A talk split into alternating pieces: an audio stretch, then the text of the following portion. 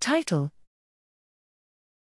Electrical brain activity during human walking with parametric variations in terrain unevenness and walking speed. Abstract Mobile brain imaging with high density electroencephalography, EEG, can provide insight into the cortical processes involved in complex human walking tasks. While uneven terrain is common in the natural environment and poses challenges for human balance control, there is limited understanding of the supraspinal processes involved with traversing uneven terrain.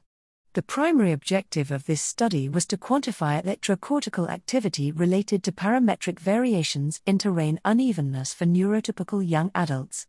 We used high density EEG to measure brain activity when 32 young adults walked on a novel custom made uneven terrain treadmill surface with four levels of difficulty at a walking speed tailored to each participant we identified multiple brain regions associated with uneven terrain walking.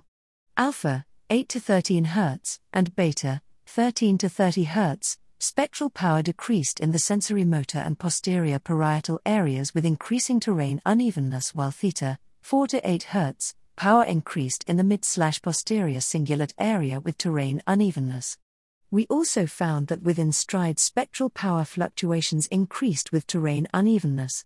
Our secondary goal was to investigate the effect of parametric changes in walking speed 0.25 meters per second, half a meter per second, 0.75 meters per second, 1.0 meters per second, to differentiate the effects of walking speed from uneven terrain.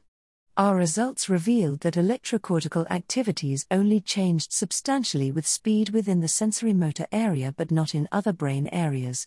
Together, these results indicate there are distinct cortical processes contributing to the control of walking over uneven terrain versus modulation of walking speed on smooth, flat terrain. Our findings increase our understanding of cortical involvement in an ecologically valid walking task and could serve as a benchmark for identifying deficits in cortical dynamics that occur in people with mobility deficits.